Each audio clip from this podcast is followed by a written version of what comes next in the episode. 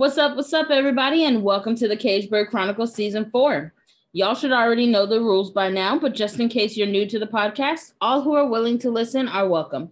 We're back and better than ever for this new season, and I, for one, cannot wait to get started. That being said, it's your girl, Sydney, aka Sage. And Dana, aka D Pet. And I'm Shelby, aka B. And I'm Chanel, aka Lazy. All right. So, welcome back to the season four premiere. We're here with part two. Diving back into this new year, we're starting off with a bit of a grim topic Haiti. Let's begin. Oh, Haiti. Haiti is falling apart at the seams. So, we did an episode on Haiti last year. Uh, that if you have not listened to, you should go back and listen to because I swear it sounds like a movie what's happening in Haiti um, is absolutely ridiculous. And we are doing nothing about it. So, when we last left off with Haiti, Haiti had just experienced a series of natural disasters. Well, since then, it has experienced more. Um, there have been massive floods in the lower regions of Haiti that were already struggling to receive basic supplies, you know, things like food, clean water.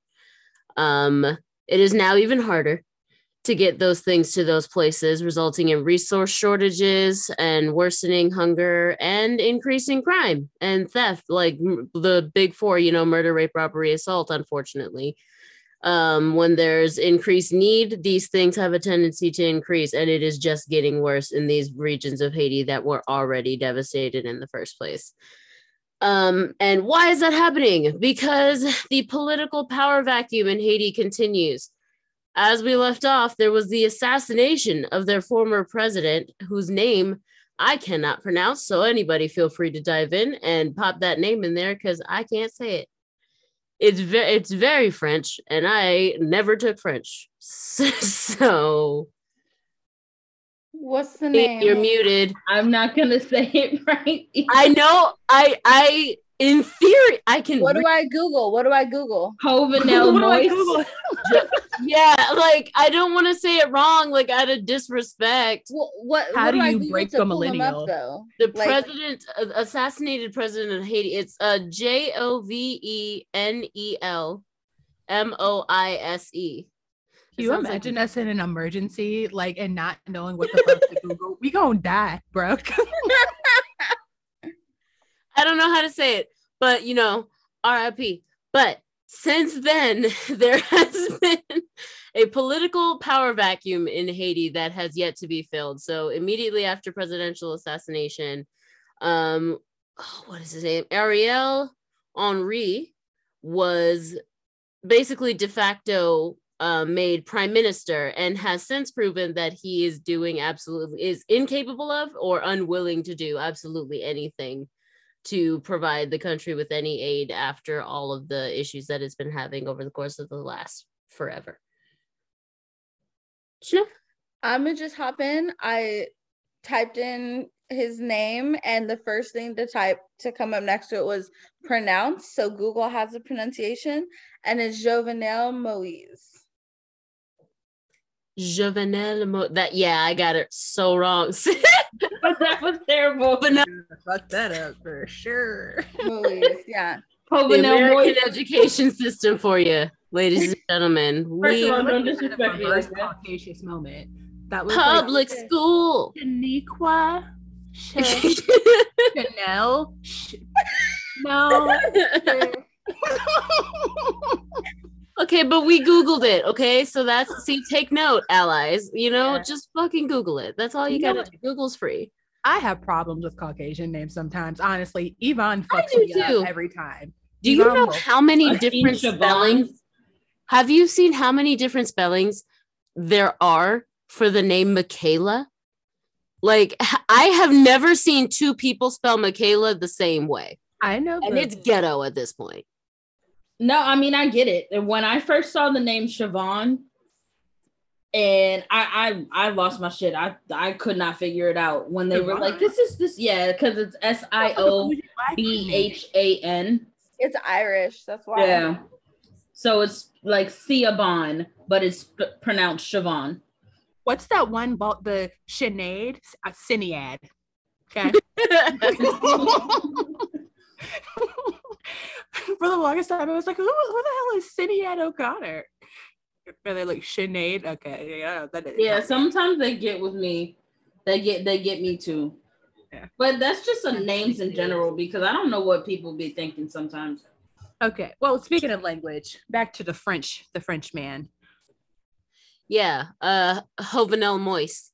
So he was recently assassinated. That That was, that was slide past that because last week I couldn't get away with nothing. You just gonna do that and keep going? okay, wait, wait. What what was it? Jovenel Moise. J- Jovenel Mosi. Mo- No, no, it was not. I know they for sure it was not No, that. Mousy, Mousy, Mousy. Jovenel Okay. Mousy. Homie who got JM. assassinated. Former.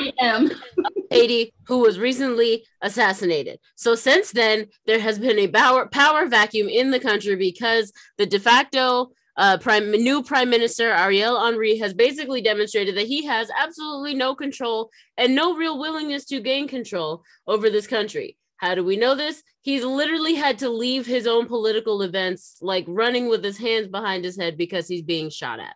Like he has absolutely no control um, over what's going on in Haiti, and it seems absolutely uninterested in gaining any. Um, so, as you know, we established Haiti's been going through it natural disaster wise. So, what is already a crisis is just becoming worse. And what are we doing about it? We, the US, who can never stop minding everybody else's business, have done absolutely nothing except back the current pr- prime minister who has demonstrated he can do absolutely nothing about this. That's what we've done. We've Canada we've too. huh? Canada too. Yeah, exactly. Like we've rejected their uh, refugees who are running from a deadly situation. That's what something we've done. We've turned them back and sent them back to this crisis situation. Um, we've patted homie who's doing absolutely goddamn nothing on the back a couple of times. That's what we've done. And I I am saddened by the lack of of press that Haiti is actually getting. Because like we're literally watching a country fall apart at the seams. And we uh, we being americans know absolutely nothing about it. Even i said it when i when we first started discussing haiti's issues and i will say it again now even researching this topic it was difficult to find viable sources uh, talking about the crisis that's going on in haiti. And it is absolutely a crisis. It is a uh you know crisis emergency crisis it is a political crisis there is a hunger crisis like there every kind of crisis is happening in haiti right now and we are hearing nothing about it and it is absolutely saddening To be fair, um, the United States only gives a damn about minority countries that we control or aim to control. And it's already been reflected by means of our previous president that Haiti is not a country that we're looking to possess because it's quote unquote a shithole country. So it makes sense that we're not really getting ourselves as much involved as we normally would because we have no desire to capitalize and take that location. Okay, so you know, I'm scrolling while we're talking and um catching up because things move quickly in Haiti. Um and so apparently the the it, it looks like Henry, but French Henry um was apparently tapped on the shoulder by the was it the prime minister that just got killed? Um president who just got The killed right, appointed okay. him prime minister days He was- before he was assassinated yeah Right. So, well, he was going to. He never actually installed him. But, you know, call me crazy. But I just feel like we're always, we meaning the Caucasians, not me, um, are al- always in the middle of things when somebody is getting usurped and somebody else is taking over. And the American people seem to never know when it's happening. Like, you know how many countries the United States has been in in Central and South America in the last couple of decades, and I've been here the whole time, and I don't remember hearing about any of this shit until like social media was a thing, and people were like, "Hey, y'all are killing us. Would love if you could stop." Yeah, they don't want us to know because if we know, then we're going to start talking about it. And then they have to deal with the general public's opinion about these things, which unfortunately for them, we do live in a democracy. So they have to at least pretend to give a shit about the public opinion on shit that they do. And they know that it's not okay, but they don't want us to be able to tell them that.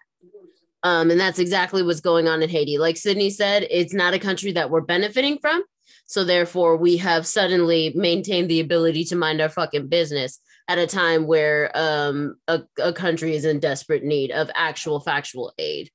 They uh, they are literally, like I said, a country that's falling apart as it seems right now, and we are doing absolutely, we're doing nothing, hearing nothing, saying nothing about it, um, as people are literally dying, as as you know, homes are flooding, people are starving this is absolutely ridiculous. I've only seen a couple of campaigns for aid um, circulating on, you know, the social media sphere, and we're talking about it. I'm actively doing research, so like my, you know, algorithms on everything are actively picking up that I'm looking into this topic, and I'm still barely seeing anything about it circulating. I was about to say, well, that's because you know private companies and censorship for some reason is a thing now. Mm-hmm. But again, I just find it kind of funny that now this man has the support of Canada and the United States and Canada is like, no, double down, double down. Um, it's free real estate. Yeah. Um, well, yeah, because he used to because he was close to the to the former president. Mm-hmm. And and now he's suspected of killing that former president. Oh, also, that's something else. They rejected an investigation. Hmm. So CNN offered to do an investigation into the assassination of the former president, and they were like, "Oh, nah, that's cool. It's okay. Yeah. Oh, we got it. Don't even worry about it." Ukraine. Ukraine. They're not even interested in acting like they want justice for this. So at this point, you can kind of tell the current condition of politics in the country, which would explain the current condition of the general public and the the majority of the people in the country who are suffering right now and there is no hope for aid. Because there's no foreign aid coming in and there's no aid from their actual country coming in at all because their government kind of sort of doesn't really function right now. Exactly. I so i mean now that i've said it it's it's going through my mind um that i don't find it coincidental that my my news feed is now full of like ukraine stuff um Mhm. and Biden talking about how you know we're gonna have to get into a, a conflict with Russia and people. Um, well, I don't know what the what the the jump is, but saying that any day uh, the Ukraine and Russia could go to war, but that shit ain't our business, and we're not gonna do shit.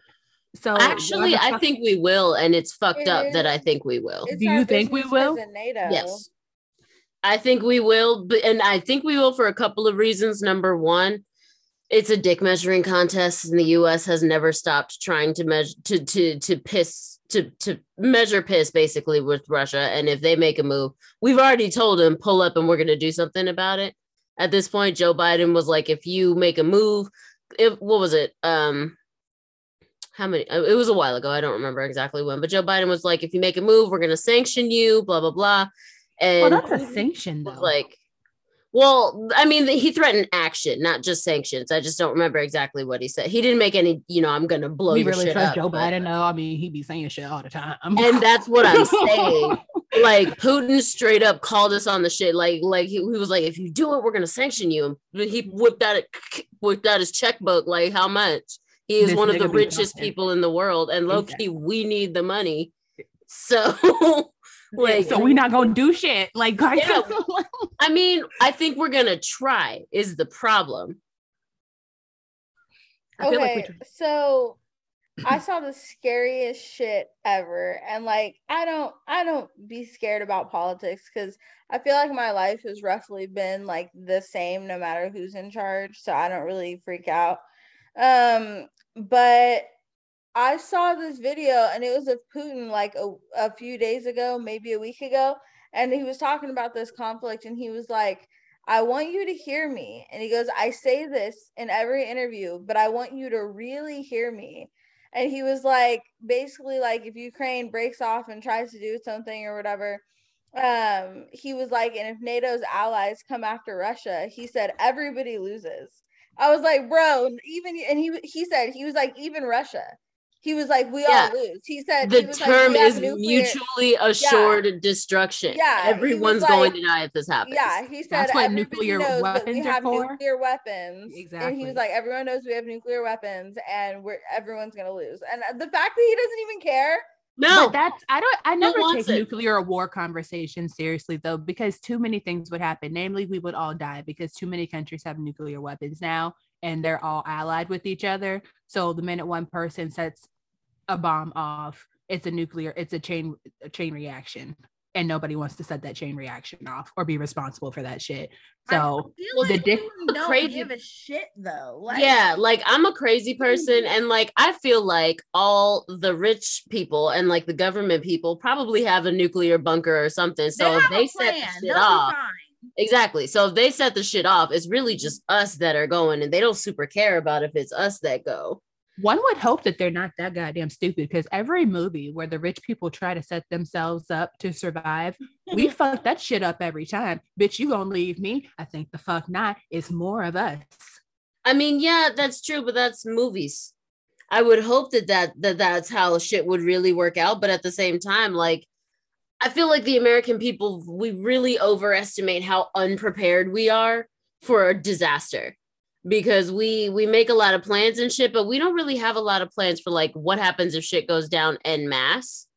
And a lot of us don't have I won't say don't have skills, but we don't really have survival skills for like doing shit like We shit talked do. about this. Shelby do.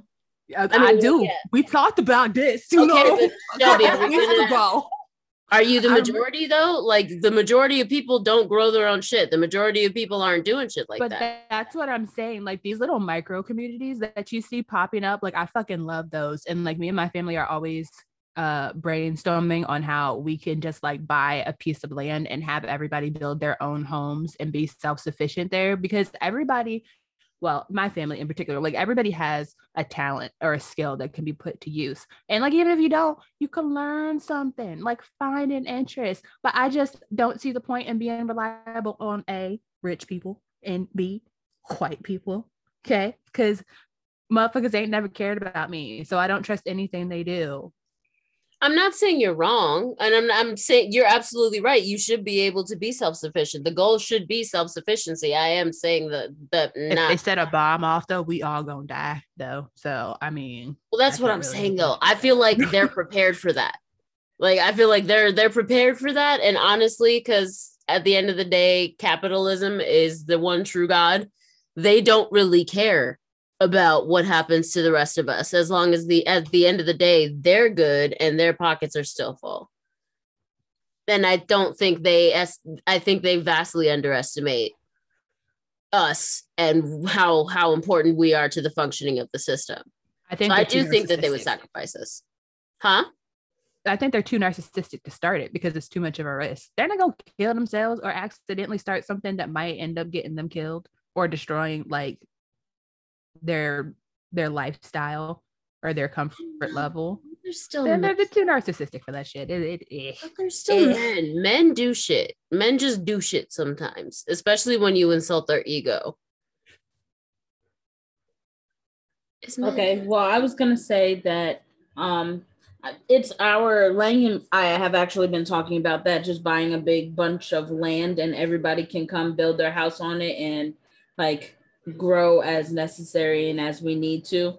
Everybody just gets a little five acres here and you can do what you want to do, you know.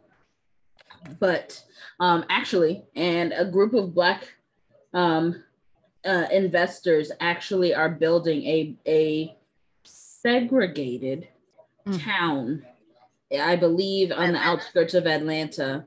Yeah. that's supposed to be a, it, yeah. a black a black place, like an. I don't even I wouldn't even call it. it segregated. It's just it's exclusive. That's what the others would call it.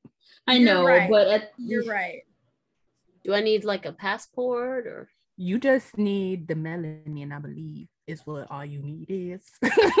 My problem is, is that I I love that because I think integration was a mistake. So Woo, those are big opinions. I Okay. said the same thing the other day.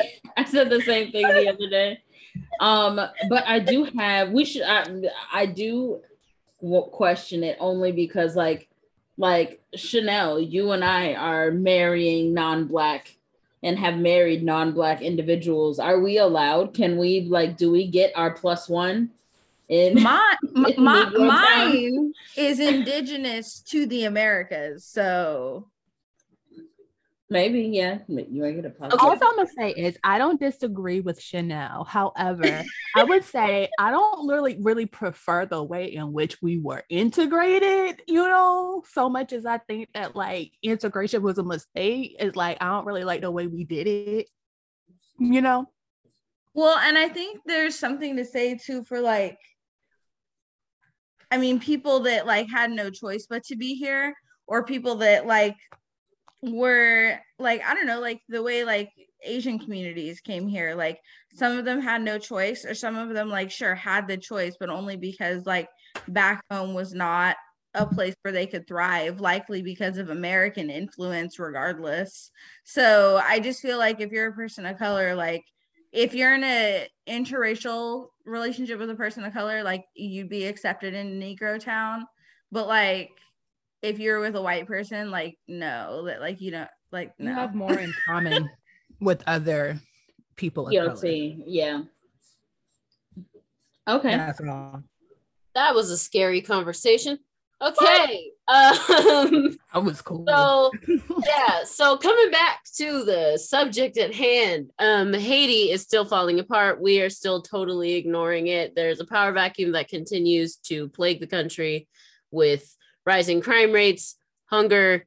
Uh, they've been getting hit with nothing but natural disasters for months now. At this point, it's it's it's it's not a pretty it's not a pretty scene. okay. At the same well, time, when we're looking at situations like this, like when we talk about segregated or not necessarily Back on integrating. segregation. How are we back on segregation? Hold on, I'm tying it into Haiti because Haiti is a sovereign nation of former slaves. So that's the reason why I was tying it back in. Don't treat me like I'm crazy. okay, now I'm just gonna treat you like you're reaching because that's what that is. Wait, no, Wait, that's what wait, it is. wait. But at the same time, like what I was gonna say is because they're they're having all this turmoil now because people have pulled their hand and their influence out of this nation and have really left people to their own devices. We have to in situations where we're coming up with a an exclusive, a black exclusive exclusive location, locality, whatever it is, town, whatever it is, we have to make sure that we're not making similar mistakes um, to what's going on to cause things that are that to cause situations like the situations that are going on in Haiti. That's okay, all. so in transition, kind of, you know how I do. Um, so I'm curious to see how you're going to transition. This is gonna be interesting. into our next topic. Are you- It's not a segue if you just kind of jam two totally unrelated topics into the same sentence. says who? Time to pivot. I want to see this arc happen.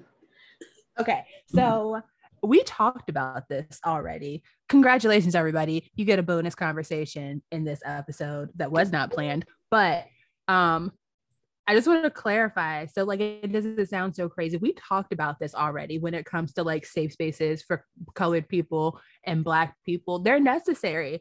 Um, and like when I say that I don't like the way we were integrated, it's because we didn't have a choice in how that shit was done, and it was done to keep us oppressed. So that shit's kind of fucked up, and you know I don't really like the way they did that. So um, that's what I mean when I say I don't like that we were integrated.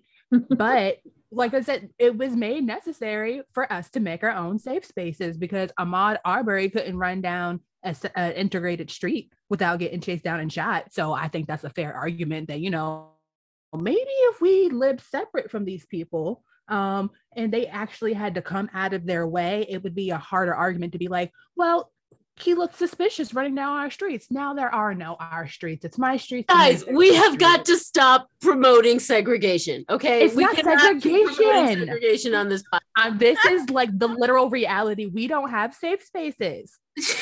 They don't exist.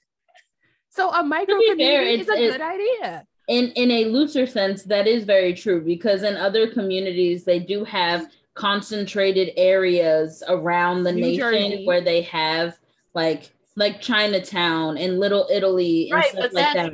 They're not segregated communities. They just gather in But a certain for- What way. they is. Us they just call them ghettos. What you call it when they go in and everybody of the same ethnic or religious group buys all the property in one area and then they all buy all the businesses in the surrounding area and set up a small i don't know micro community with each other so they don't got to depend on the outside world Their choice. But that's different than segregation. So Oh, what you're talking about is like the government mandated division of races. That's what I, too, segregation is. demand an afro-american town Okay. let's let's come up with a new word for it. That's not less necessary. There's we no can't call other it word. blackity There's black no town. other word for it. It's I called it. Negro Town. Negro Town is I that's what I called it Negro Town. Oh don't negro town honestly Where Oh, we can get alone. but if you if you're not melanated you got to call it Uyghur town they All can right. come through. They can get gas. All right. So speaking of funny things, Whoopi Goldberg. Okay, I was trying to figure out how you were gonna tie together Haiti and Whoopi Goldberg, but Uh, I does what I do.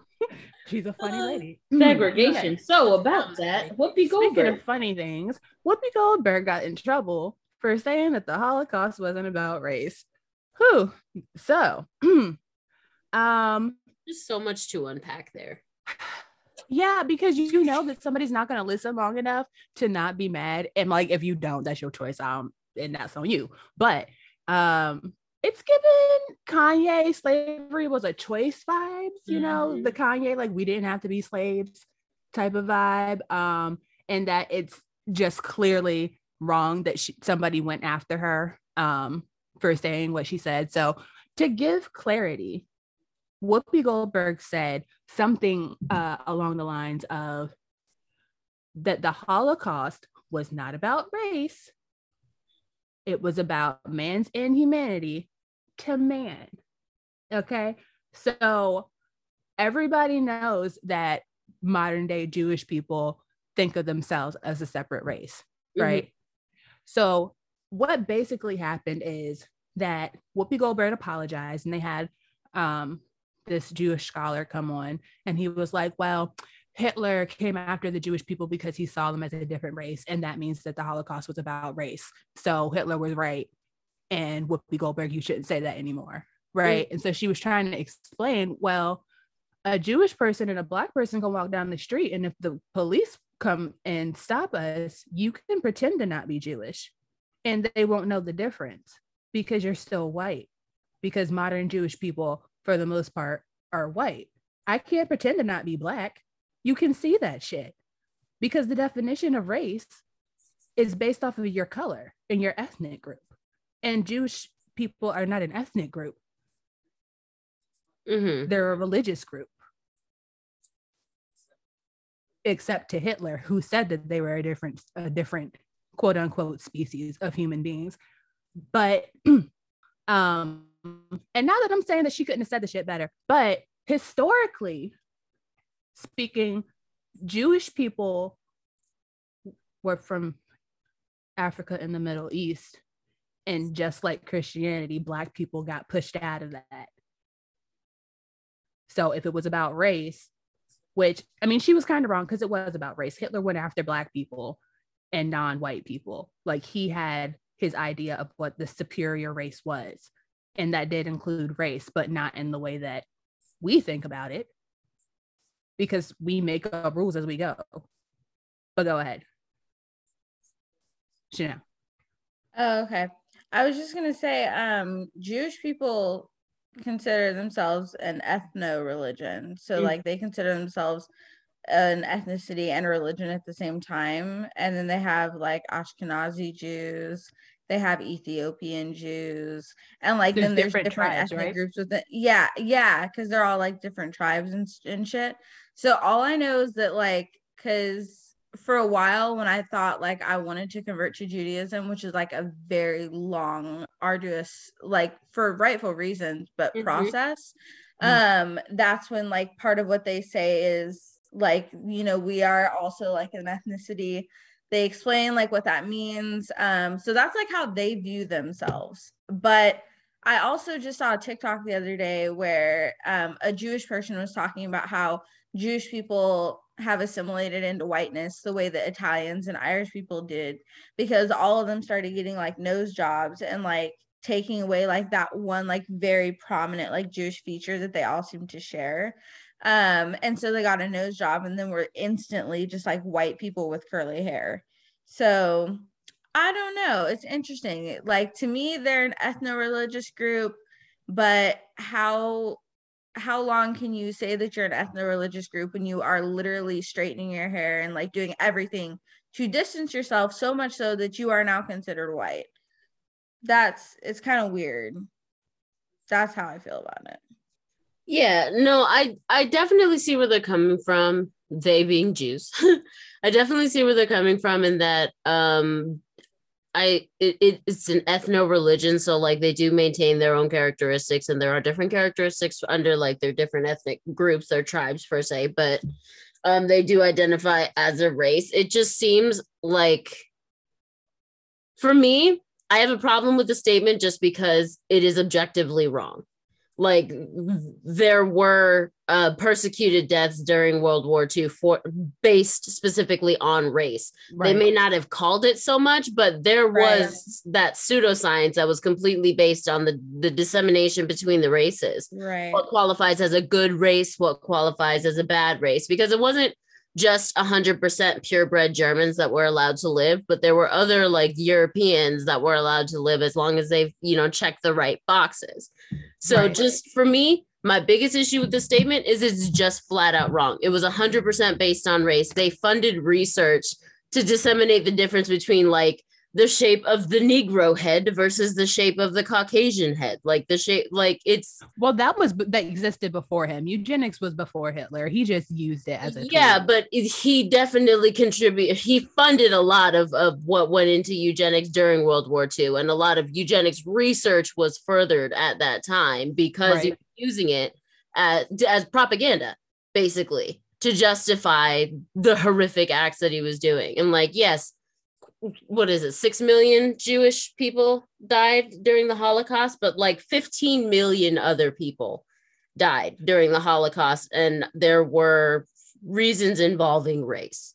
I feel like that's a conversation that like we need to like have and figure out because I get what I get what she's saying because to us race is you're black, you're white, you're Asian, like it's not your religion and I, like we get that it's an ethno thing because just like I mean I think in our mind it's just like any other religion that you have to be born into. So like you can't be you have to be born Hindu. You can't convert into Hinduism. And Mhm. like you can be invited into Judaism, but you can't just say that you're a Jew. So like we get that distinction, but I guess it's a difference of where where you see the concept of race and whether or not you want to accept the fact that Hitler decided that there was a separate race of people because we don't see them as a separate race of people. We just see them as a different religious group. well for me even i mean this is going to sound weird but so, hold, quick quick sentence sydney for me even if you take jews out of the equation 16 million other people died based on these like pseudo characteristics that distinguished those who are impure from those who are you know mm-hmm. worthy and it, of the like super race that he was trying to create. So it was absolutely about race maybe not within the parameters of like what makes you black what makes you white what makes you whatever whatever. But it was it was about race and that you had to fulfill the the, the check box the check you had to check the right boxes in order to pass basically. Right. So, first and foremost, I didn't mean to chuckle earlier, but when you were talking about the size of the Negro head, it made me think of Key and Peele's Das Negro skit. i love I had to laugh because I remember the the cat toy. Negro head only comes in the half sizes. Right. I started laughing, and I, that's that's why. But the problem with what Whoopi was saying is that she has created a very ethnocentric idea. So Right. For our listeners, ethnocentricity is essentially evaluating other people's cultures, um, other people's cultures, and other people according to the standards of your own culture. So, according to the standards of Black culture, situations of uh, uh, being about race were she's saying that uh, uh, Judaism and Jewish people can't do. Sorry, sorry, I'm trying to put this together. I had it and then I lost it. Um, I'm gonna. it's kind of devaluing their perception because for them it was about race, which I totally get because that would be like somebody trying to tell us like, yeah, well, it wasn't because you were black. Um, so I and, and you're not gonna find a whole lot of black people that are gonna be like, uh, yeah, Hitler didn't kill them because they were Jewish. Uh, that didn't happen. Uh, you're incorrect. But like you said, it I, it's kind of devaluing what happened, and you can't invalidate an entire group of people who are saying, well, he said we were a different race. And even though he's delusional and he made it all up, this is what he created and this is the standard he set to get rid of us. right but on on top of that um black people's view of what race truly is is a little different um in terms of what other people view race as um so one of the issues that we have is that if you look at our typical census our us census it specifically says that um Jewish people would still and at this moment be considered white. And on an on any given day, when you would look at a Jewish person, you would consider them to still be a white individual. This is the reason why I'm saying that Whoopi's ideology is very ethnocentric because it's very focused on how we as a people look at that particular culture. But there's a whole world view about the Holocaust from other people's pers- perspectives. So while I can understand what she's saying and saying that, um, you know, you don't have to be, um, well, you could be Jewish on the street and somebody can walk up to you and you can pretend not to be and they would not have any clue and you can't get rid of but we can't get rid of our blackness at the end of the day like i understand it in that viewpoint however um her the worldview is that they are a subset of people. They do exist outside of the United States, considering them just another subgroup of white people. And so you can't necessarily apply that logic to the whole world. Okay, so two things. I'm gonna say, just for myself, not speaking for anybody else on the podcast. This is lazy speaking, but I think that even though, like, I don't, I literally don't know the numbers. I think the last time I had to like really talk about like what happened in the Holocaust was like middle school, which is unfortunate. I don't know why we never like You can't really back on tell. that. Um, what'd you say? You can't really tell because they hid so much. Like there's guesses anywhere from like 2 million to like 30 million. Like yeah so like i just remember like learning in middle school but i think regardless of like how however many of what group like died i think like it's for me it is 100% a thing that happened to the jewish people like there's no like even though other people were affected i do not look at the holocaust and i'm like yeah that was something that happened to black people like even though we were involved like so I just want to be really clear where I'm coming from, at least.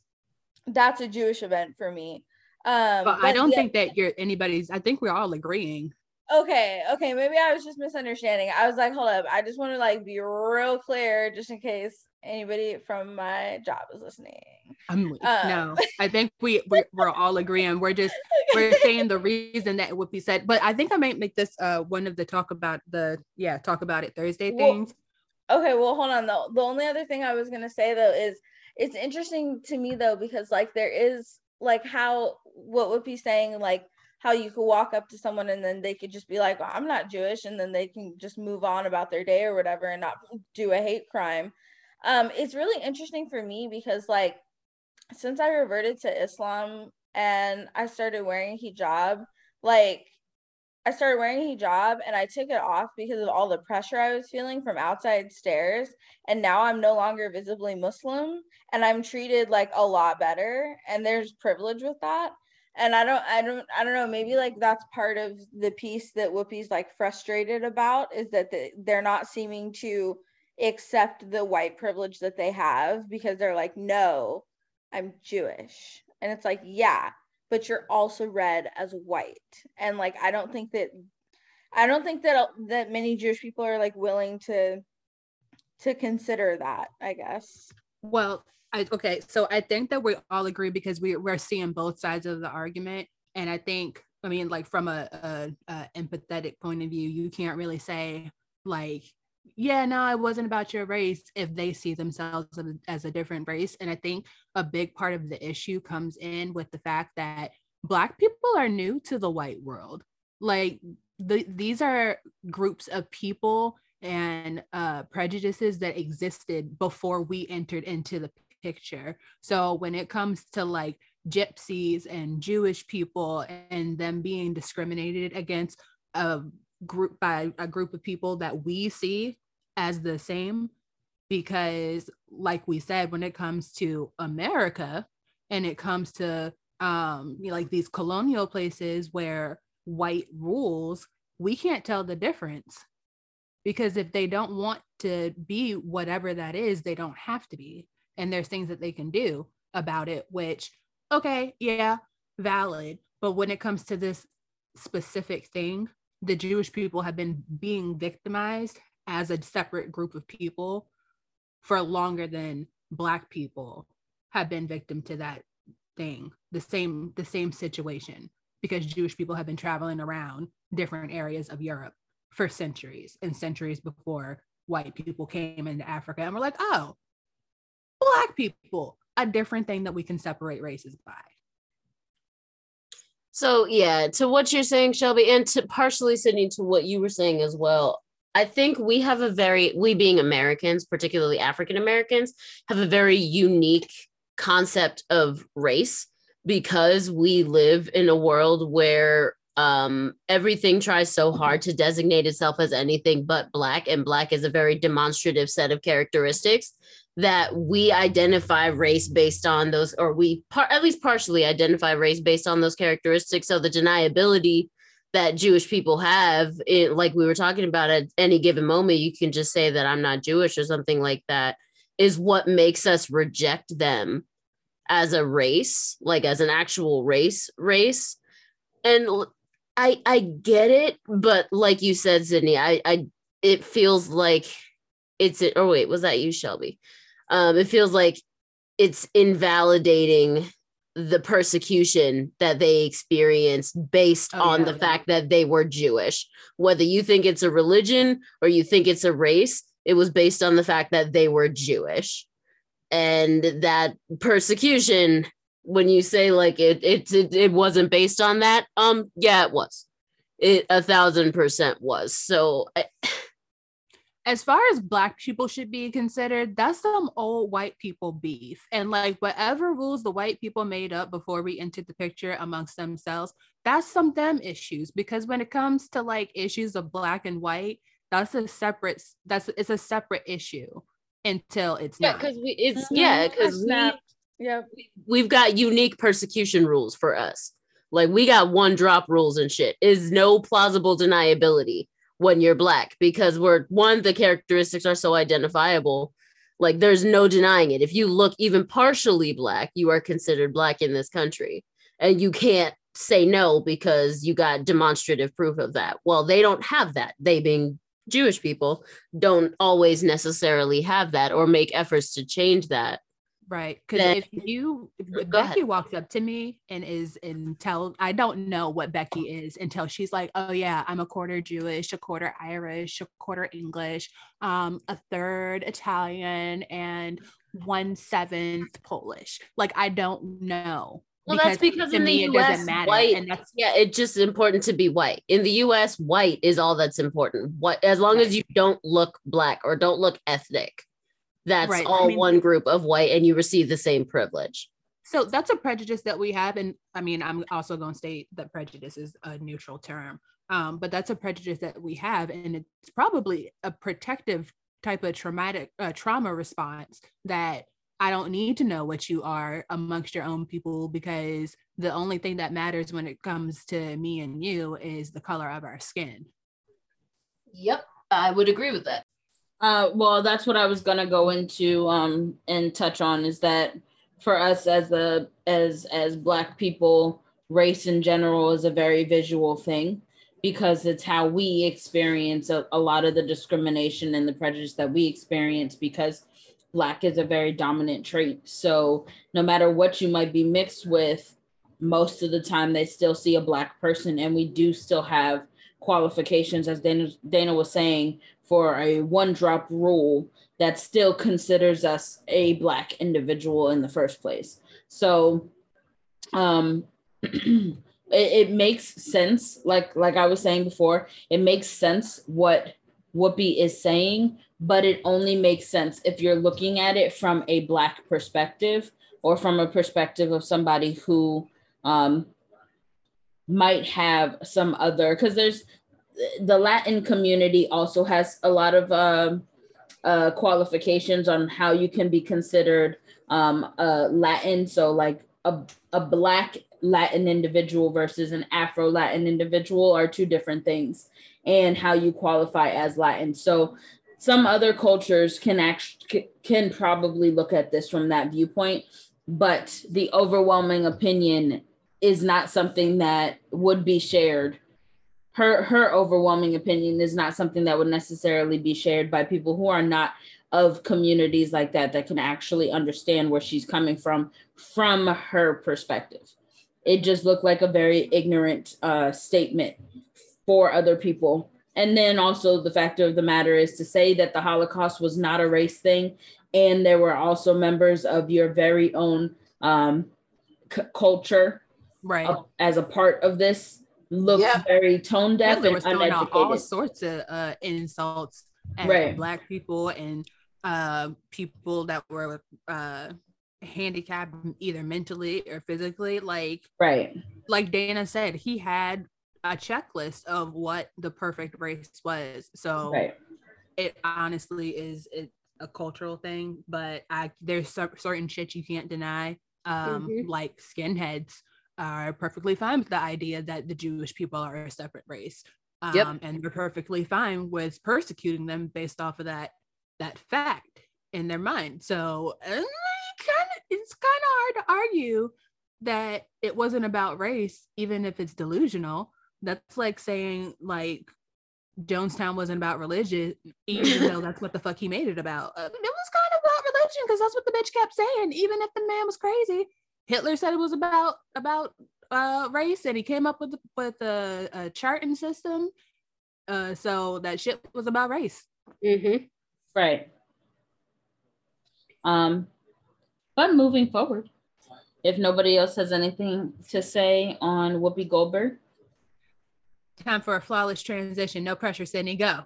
Okay. Well, since we're talking about Black people being involved in the Holocaust, we're gonna take it a little step forward, a couple of decades, and we're gonna talk about Black History Month in Bath and Body Works. Okay, so You just put a bunch of words together that, That didn't. wasn't.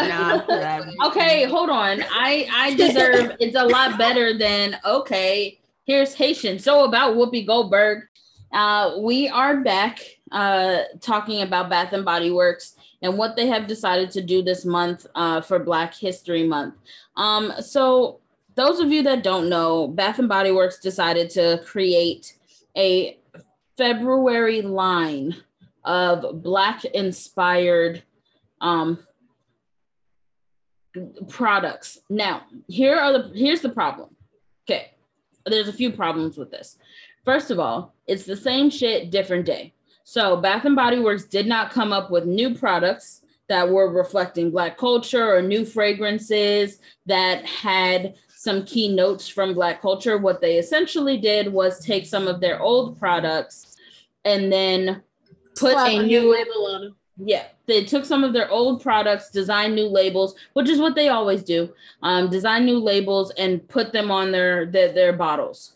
Um, or their packaging. Now, see the, the the the reason why they did this is because they were teaming up with another um, a couple, I should say, a couple of black companies, nonprofit companies. Um, and I believe some of the proceeds are supposed to be donated, but I believe it's only about 10% of the proceeds that Bath and Body Works gets are supposed to be donated um, in some way, but I'll verify that. Um, Shelby, if you can say your bit while I verify that. Okay, I just wanted to say I just love how we as a people ignore like the blatant shadiness and disrespect that is put into our face by like these big ass companies because bed what is it y'all know i fucked this Bath up and Body too. Works. bath and body works i you know what but to my to my uh my defense i have been fucking that up my entire life I always get it wrong. And I used to fuck it up with the other one with the green sign in the mall. Uh The That body other one. shop. the body shop. Yeah, I used to fuck all those up. And I still do it apparently. So It's not Um, important. They're a shady company, so it's cool. yeah. Okay. So um I just wanted to say the disrespect that's just so blatant. It's like again, Kanye in your face. Um, because Bath and Body Works straight up said, we need to kill some of this overhead. And like we got all this inventory that we need to get rid of. Yeah. I know. We'll give it to the blacks. What do we have in the back? What is what is gathering dust that we're not making money off of? So The here's love- here's the interesting thing about what both of y'all just said. Okay, so as a former Bath and Body Works employee, um, Wait, did you I- something that says you can't talk about this? no, I'm a former employee. I didn't sign anything that says I can't talk about it. You don't know exactly how right you are. The main reason as to why there is a huge, huge like um semi-annual sale is because there are buildings, there are warehouses just filled to the brim with old product that has not been used. And so what they want to do is they they send all of those products. That's how you can get some of your old fragrances back. They're not producing new fragrances. So it's just that they have warehouses where these products are not being used and then they say, "Okay, let's slap some new labels on them and let's send them out." As of course as long as it's not past its like expiration date and stuff like that cuz that could cause a lawsuit. But in this instance, it's not 10%. Bath and Body Works Foundation is contributing $500,000 to the National Urban League and the Columbus Urban League to support civil rights and racial injustice in America. Now, That's while I appreciate it, you are a multi-million, if not billion dollar company, and you're giving $500,000 to the National Urban League and Columbus Urban League. Um, You sold your funky ass, unorganic, non-soy ass candles to my people for a tax write-off. yep. Yep. It's the disrespect for me, honestly. At the Is it, same are time, we that- that's- though? That's what no, not not at all. I'm I'm not specifically as a Bath and Body Works employee because you have to realize that these are all these are the same people. While you can return your stuff, by the way, that's a hack. If you do shop at Bath and Body Works, there is no return date must return by on any of your products. And no matter what you say, even if you use a product almost to completion, they are still likely to uh, trade it out for a new product of the same value. If it's the same exact product, they will override the price to that price. So you can do an even exchange. So um, that's just a point, a, a hack, if you if you will. Also on Black Fridays, you can multiply like double up on your coupons if you are shopping there. Um, but here's my number one problem. One, you already have toxic ingredients inside of all of your products. You're still using paraffin wax, which is not good for um, for candles, and it is, I believe, a carcinogen. On top of that, all of your fragrances and some of the other chemicals that you're using in almost all of your products are very toxic and not great for the skin. Um, with this line, you did not change shit about it. So it's not like this is becoming any better for black people or like any better for people in general because you actually give a damn about the people. It's just that you put a freaking wrapper on it that looks different than your standard wrapper. That's my issue. Two, my other issue is there is more to black culture than African patterns. Okay. I'm not going to take away from it, but every, it's uh, almost insulting. Like it's Right, almost like exactly. they're put us back in the huts, you know, like the only thing there is to Africans is jafufu. Right. It's Like- giving Nancy Pelosi kneeling in the Great Right. Hall or whatever that's exactly that's exactly what it's giving. And that's my frustration. Like there's so much more to black culture than always going to like African, pulling from African culture with with your African patterns and designs. Like we have contributed so much to this fucking country. You could have done so many things. You could have made it educational. You could have put you could have highlighted prominent black figures on every single candle. I don't even care if you wanted to keep one black figure figurehead per fragrance. You could have done that and at least educated people and said, okay, here's an example. You know, um, here's W.E.B. Du Bois, and here's what he's done for our community. Here's another you could have person. gave Flint some clean water. He could have did that. Right. Or you could highlight some people who are current day um celebrities that are helping people. I mean, in, in that instance, um, Jaden Smith has created a water company to help the people of Flint, Michigan. You could have put his ass on it, he could have endorsed it, and I would have been 10 times more likely to come up and and and and say something about it. But this instance is like a missed opportunity. Like you tried to you really tried to strike out. You really did. And at this point in time, it's just like you completely missed the ball. But the problem is, we also have people in our own community that are going to see this and they're going to say, this is enough. Two words performative activism. We've talked about it before. Companies love to do this, particularly around around Black History Month, but they also do it around, you know, Latino Heritage Month. They also do it around Pride Month. They do this. They want to care. They care about the people without actually caring about the people. They want you to look at them and be like, "Oh my gosh, they put this kente cloth. They're really out here," and they give you a pretty tag that says, "Oh, look, we're donating to blah blah blah blah blah blah." Um, but they're not actually going out there and using, like you said, they're a multi-billion dollar organization. They're not actually going out there and using the crazy amounts of money that they're lining their own pockets with to make any real tangible fucking change. They just want you to see the pretty picture that they're painting on their candles and think that they're out actually out there trying to do something just long enough for you to buy the shit and then leave the store and stop thinking about it. We cannot keep doing that. And you're absolutely right. We do have people in our own culture that are buying the shit and thinking they're doing something. Like I understand how tempting it is because you know we we only get this shit about once a year and sometimes the shit's really cute. I walked by some shit in Target yesterday that I really really wanted. And it's very Can I say very something to Dana's point real quick before we keep going. I think So when, Chanel when Dana finished the point. Yeah, I'm just asking before we keep going. All right, and go. No, it's just we need to stop settling for performative activism. We need to stop settling for companies that do the bare fucking minimum um, to act like they're down with the cause and actually start doing some research and figure out like, are you down, down, or are you down on the outside and then just continuing to pocket the money that you make, making people think that you're down? Okay, I just wanted to say that um, to your point that people will buy stuff and think that they've done something that we need to stop being so goddamn um, sensitive when like somebody because i'm one of those people that'll be like did you know they don't give a fuck about you like you buying candles but that's probably gonna give you like a chronic illness or something but you know go off do your thing i ain't judging or anything just thought you would want to know um like i'm one of those i'm sorry y'all i can't really help it but um I think it's annoying when like you tell people stuff that I mean it's right. It might be annoying, but it is genuinely right. Like this company does not care about you. They're selling you something that's not good for you. And you should not feel good about buying it because it's not good. But instead of thinking about it, people will be like, why are you raining on my parade? let me be happy. Like happy, but like in 10 years when you can't breathe.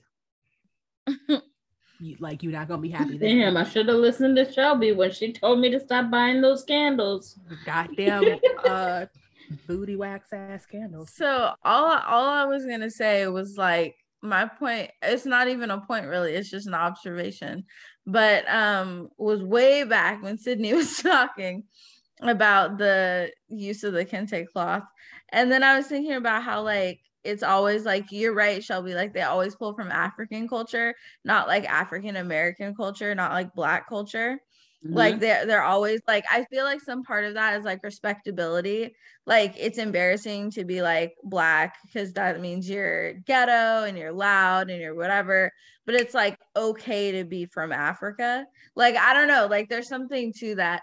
And then I just like and then for I don't know, in my like high brain or something, I was thinking of like what it would look like if Nancy Pelosi was like representing black culture. And I just like instantly imagined her with like bamboo hoops. Like Yep. like that that would be that. her kneeling with bamboo hoops instead of the and a gold cloth. necklace with her name on it says Nancy. exactly. Mm-hmm. Go ahead, Dana.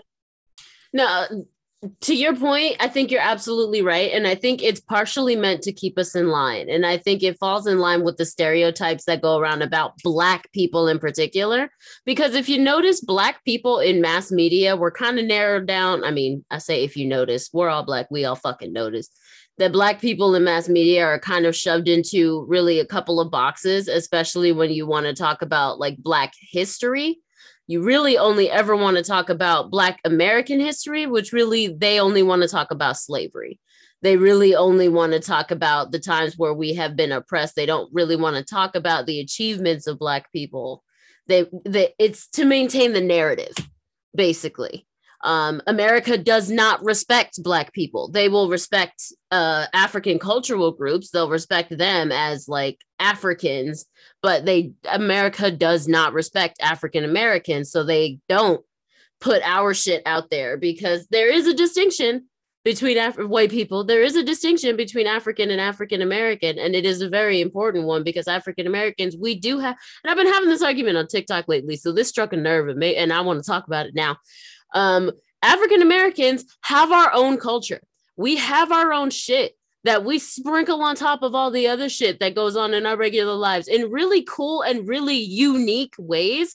African or African American culture is worth discussing in and of itself. It is a unique thing. We have culture and we should be able to discuss it and not just tie it into how our culture intersects with white people. Why don't we talk about us?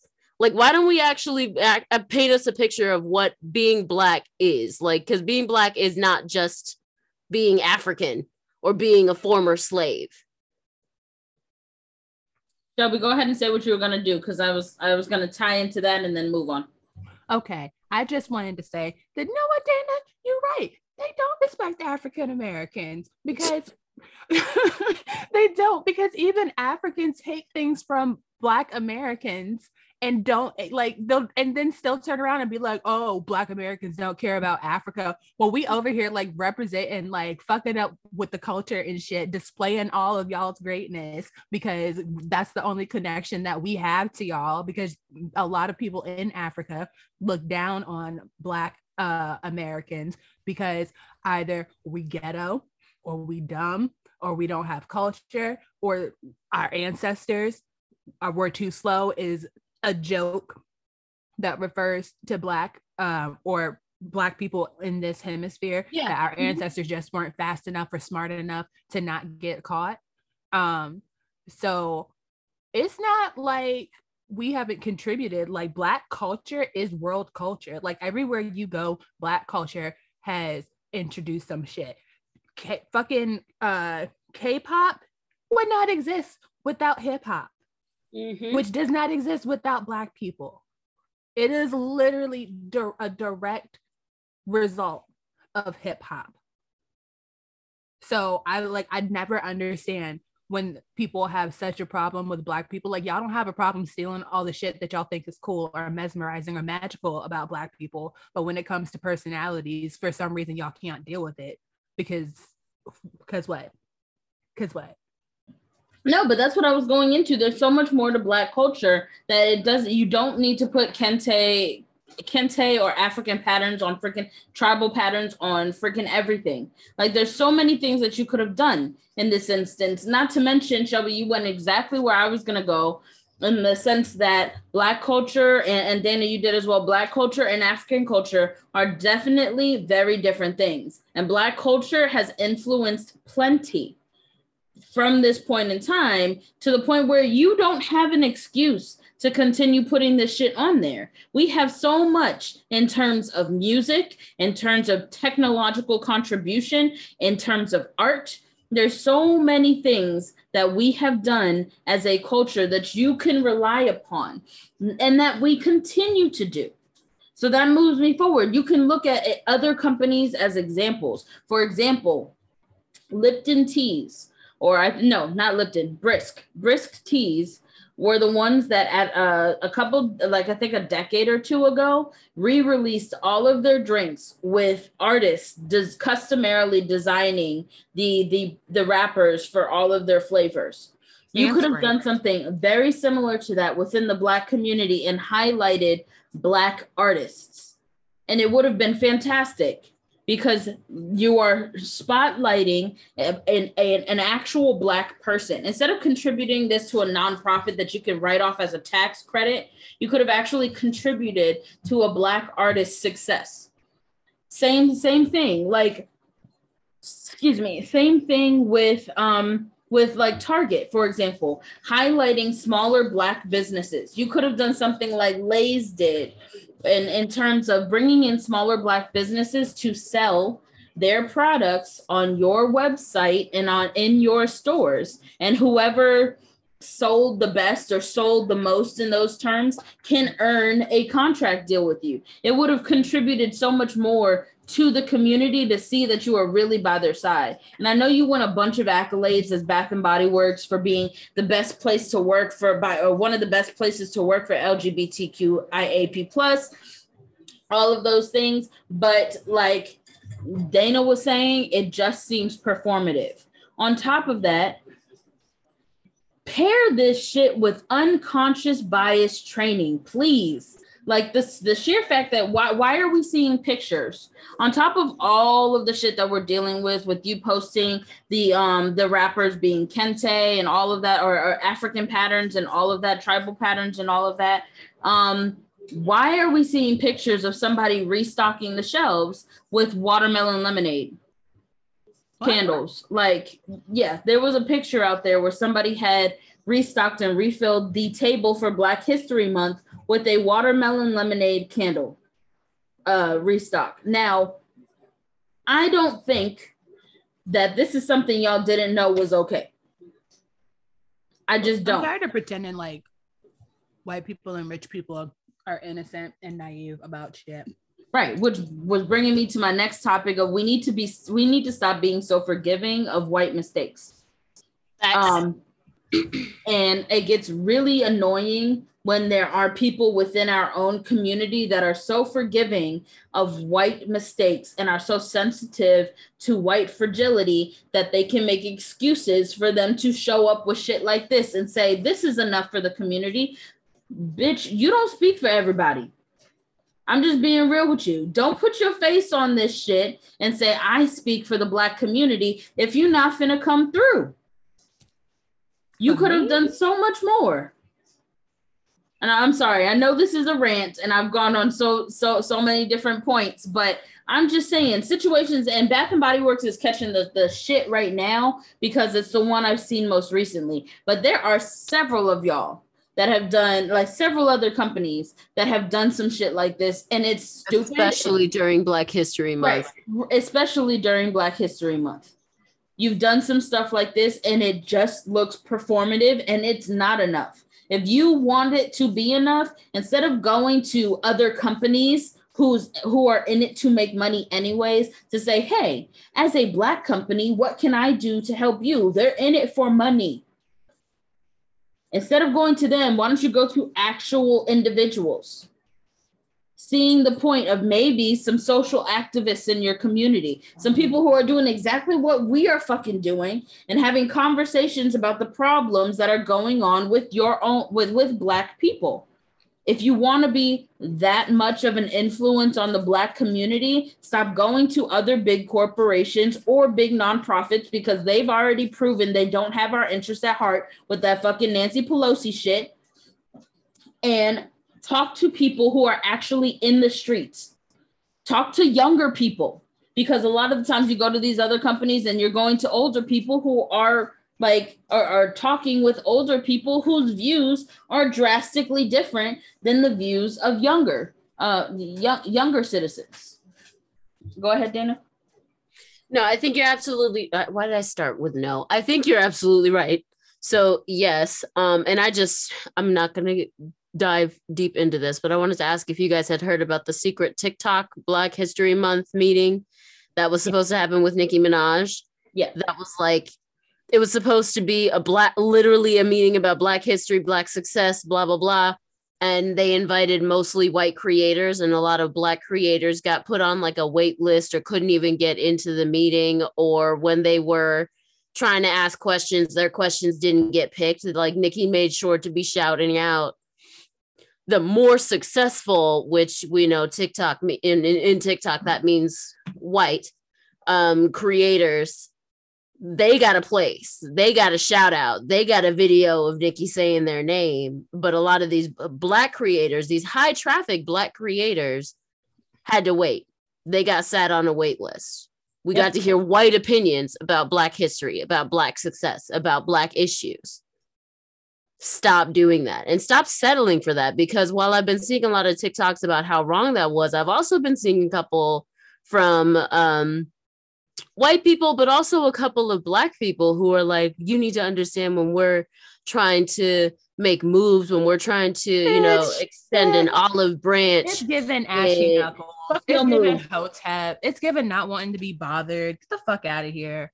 No, it's make moves sounds like a broke nigga. That's a broke nigga sentence. It's I make clout. It's you ain't got chasing. no job, bitch. That's it's what the clout chasing. It, it, means that you're not actually trying to be an ally to the community. It means that you were after it for Nicki Minaj. You were after it for clout. You wanted to have video of Nicki saying your name. You didn't actually want to use the opportunity to help the black community. Ooh, that well, right. Uh-huh. To Sydney's point, um, just backtracking real quick.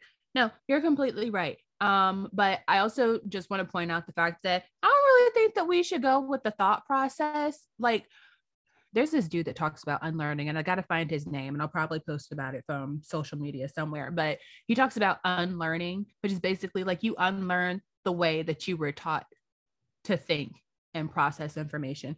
like, I'm not really sure that we should be thinking about the way that companies do things in terms of whether or not they're being effective to helping people because mm, they don't really give a fuck when they sit in board meetings and have conversations about how they're going to sell things to people, that's all they're doing. It's how do we get the black people to buy this? It's yep. not how do we help the black people? All that other shit is secondary. Those charities, not black people. It's how do we help us Negroes? Say again. I said it's definitely not black people. How do we get dust Negroes money? How do we help dust Negroes? Yeah. How do we get money from the poors? Um, and then Dana, to your point about Nicki Minaj, I enjoy Nicki Minaj's raps. Um, and you know, sis got some bomb outfits. The bomb, the, the lace fronts be on point. However, she's always given um fake best friend vibes. And this is why. Um, because she's full of shit, honestly. But speaking of Nicki Minaj, I want to get this out the way. Some good news in 2022. Rihanna's pregnant or whatever. I don't really care because that baby their credit score is always okay. Congratulations, right, Rihanna. Whatever. Congratulations, Rihanna. Just in case you listen. Whatever. She no, don't. you don't listen, but congratulations because a baby. I'll be a whole hater. Bob. What'd you say? Hater.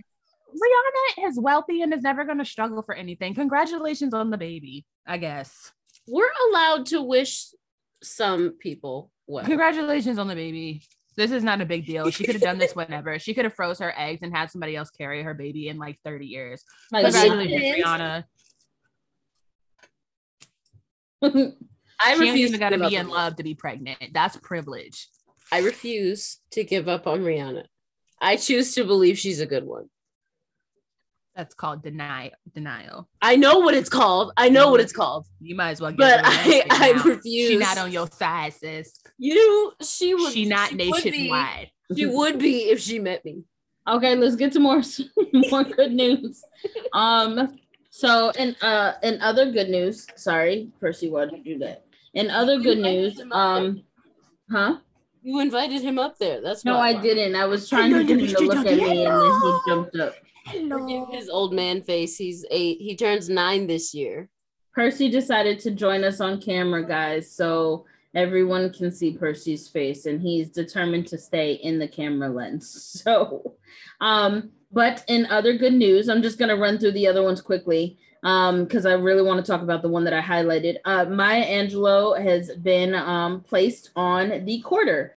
I think we need a whole episode, but I'm just gonna say if you have not seen Encanto, please go back and see it on Disney Plus. It is a Shelby. fantastic new Disney movie. On Shelby. top of that, huh? Shelby. What? I'm I know singing you on can hear me. Shelby. Did you see it, Shelby? I watched it. The whole thing. Yes. And Okay. what did you think? Oh, good. Thank you. Okay, You are Um, what I wanted. That's all I needed. Okay, but listen, listen, A listen. My thing with watching the Encanto was that I watched Luca, and I feel like Yeah, sometimes Luca when it comes to ethnic movies, Disney and Pixar are lazy. And they don't take as much time with the stories, and they don't take as much time with like the animation and shit. So it kind of pisses me off. So it are takes me a long time. And You are no, right. if you had just said But that, Encanto's like the opposite of that. If you had yeah, if you had just said that before, I would have told you it's nothing like what they did with with uh Luca. But not. If you have not watched it, please take the time to go watch and see Encanto on Disney Plus. It is fantastic. So that way you are knowledgeable and you know what we are talking about when we have this episode conversation about Encanto. Again, fantastic um fantastic movie. I don't really know about what happened with Joe Rogan, but he killed Spotify. Oh, you know, you know, I- you could also just let me talk about it. I was about to say for preference, I never knew who Joe Rogan is, and I feel like a lot of people don't know who Joe Rogan is. Fear except Factor, he's- He's from homie. Fear He's a bald bitch Factor. that He's a talks a, thump. lot and probably shouldn't. he looks I like grew up knowing who he was because I watched Fear Factor when I was like seven. Me too. too. I Me never too, knew but that was he before we knew he was crazy. No, but he got really weird. He got Yeah. really weird and like super buff and like shaved his head and shit. And then like now I used to watch WWE and WWF on the regular, and like I could not pick this man out in a crowd, honestly. But apparently, he was a commentator on that. I don't. was so Joe Rogan was is, is slash was like comedian, show host. He's done a whole bunch of stuff. Um, but he has a podcast. I forget what the podcast is called, but it is definitely like a not safe for work. They talk about hot button issues podcast, and he has a tendency to align with really like misogynistic, conservative views. Um, and he's not very nice to women or minorities. Um, so his podcast is only broadcast on, or was only broadcast on certain platforms, but he recently took up a contract with Spotify. And because Spotify is now allowing Joe Rogan to be on their platform, a lot of artists are leaving Spotify. Like they are straight up pulling their music, all of their content from Spotify because they don't want to be a part of a platform that allows his kind of rhetoric to be perpetuated um especially because spotify you know spotify is connected to everything if you are connected to spotify so it's just it's it's open and he a big part of his problem is that he perpetuates a lot of misinformation on his podcast like a lot of things that he thinks a lot of things that he's he he believes that are not necessarily true or that have no real basis or backing um in reality um, so yeah, uh, since he hit Spotify, a lot of people are like, I no longer am putting my music on Spotify, and they've decided to back out. So Spotify is bleeding. I wonder if we No. should drop him. Go ahead, Shelby. So part of hold on.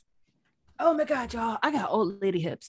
Um, so part of the problem is that Joe Rogan, um, like Dana said, known uh right wing weirdo Asshole. asshole. Um, it's Which sucks, problematic. I actually liked his stand-up comedy, I but that was before I knew it. he was crazy. But he's fucking hilarious in his stand-up comedy. but he started getting really misogynistic and racist and stuff as time went on. Well, I think um well, I know the a big part of the problem was that Joe Rogan, because he's so popular, he's like the king of podcasts, apparently. Yeah. Um, but I never take people who say they listen to Joe Rogan seriously. So I, it kind of goes in one ear and out the other when I hear it. But the contract he signed with Spotify, who you like, we all know that notoriously these platforms screw artists out of their money, Yep. right? So they signed this big ass contract, millions of dollars with Baldy, Rogan. Joe, Joe Rogan, Joe, Joe Rogan. Rogan. Yeah. Um, I'm gonna call him Seth for some reason. Okay, Joe Rogan. Um, for this show, Oh, Seth Rogen is cool. We like Seth Rogen. He's fun. I like Seth Rogen. yeah, I do like Seth Rogen. Love Seth Rogen.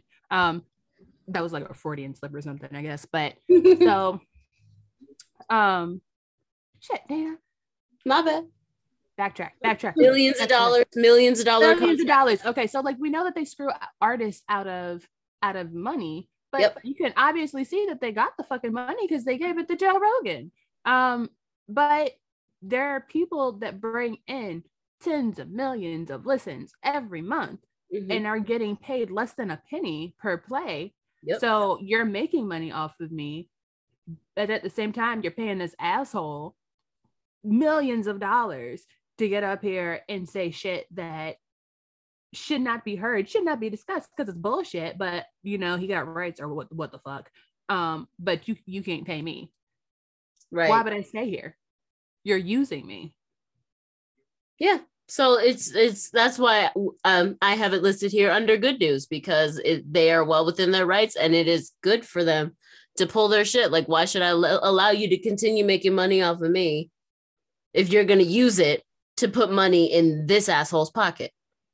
And a quick note, um, I just saw something earlier scrolling through my Facebook that said something about India Arie apologizing to Joe Rogan. You know, that made me kind of mad because I love Wait, India what? Arie. What? Um, right. See, that's what I said. So I had to look it up real quick. Apparently, what happened is my girl, India Arie, never disappoints. What happened is she shared some old clips of uh, Mr. Rogan using the N word and called him racist and India Arie wants to take well, India Arie wanted to take um her music off of Spotify, but her label won't let her. And so what they haven't like nobody said anything, but it just feels like one of those things where like she was like, he's racist, and her label was like, you can't say that, and also your music staying on Spotify, apologize, fix it, do it now. That's Um, probably exactly what happened. I like that. So I like that. No, you shouldn't. but apologize. He's stuck. I apologize, but not really. Yeah, I'm so sorry that your feelings got hurt. That's what you said. Um, like no I, and it makes it makes me sad and honestly exactly what you were saying shelby it makes me very sad that an organization like spotify who gyps so many of its artists especially the newer ones the smaller ones but manages somehow to throw millions regardless of how good they actually are how good their information is. Um they can manage to throw millions at them or at him in joe rogan's case. Um it's it's it, it it's just justice. It's just justice to me. They decided they, they made their choice they clearly demonstrated whether they think so or not they clearly demonstrated a side that they're on Ashe, Ashe. You see how that work? You see how that exactly Well, another more positive news. First and foremost, as most of y'all know, it is Black History Month. We've already said it earlier on the CBC, um, as well as this is something that's really fun. So, Liberia is celebrating their bicentennial this year by inviting Black Americans back home. So, that is something that's really exciting. Oh, If- free?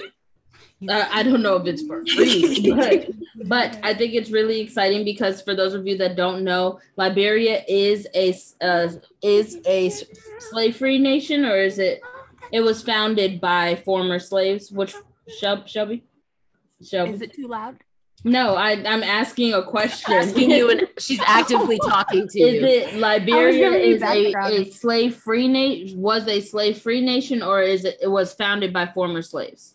Okay, so y'all gotta excuse me because I started singing Liberian Girl and I got caught up in the moment. So Liberia um is a former is a nation of former slaves. So for those Oh, of like you Haiti. who like to um either forget or pretend like you don't know, um Abraham Lincoln didn't give a fuck about slaves. And in fact, Abraham Lincoln said if they can't work, we need to get them out this fucking country. Okay. So what happened is that um, Liberia was set aside for former slaves and following the emancipation of, you know, our our ancestors after that war, a lot of us hopped on ships and went to Liberia and established that as a country. So it is literally a nation made up of former American slaves, um, and probably by this time, like a bunch of other people.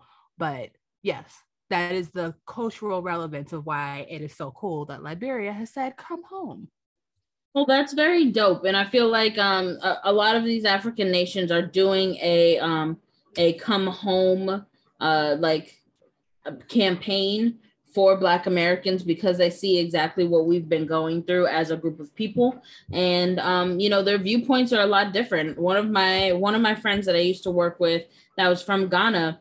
As you guys know, Ghana has been doing a welcome back or come home uh campaign for quite a long time and um, she moved out here said this is so unbelievably different because there's not racism. And now she moved to one of the most racist places in virginia um, where she literally encountered a sign that said no colors were allowed inside.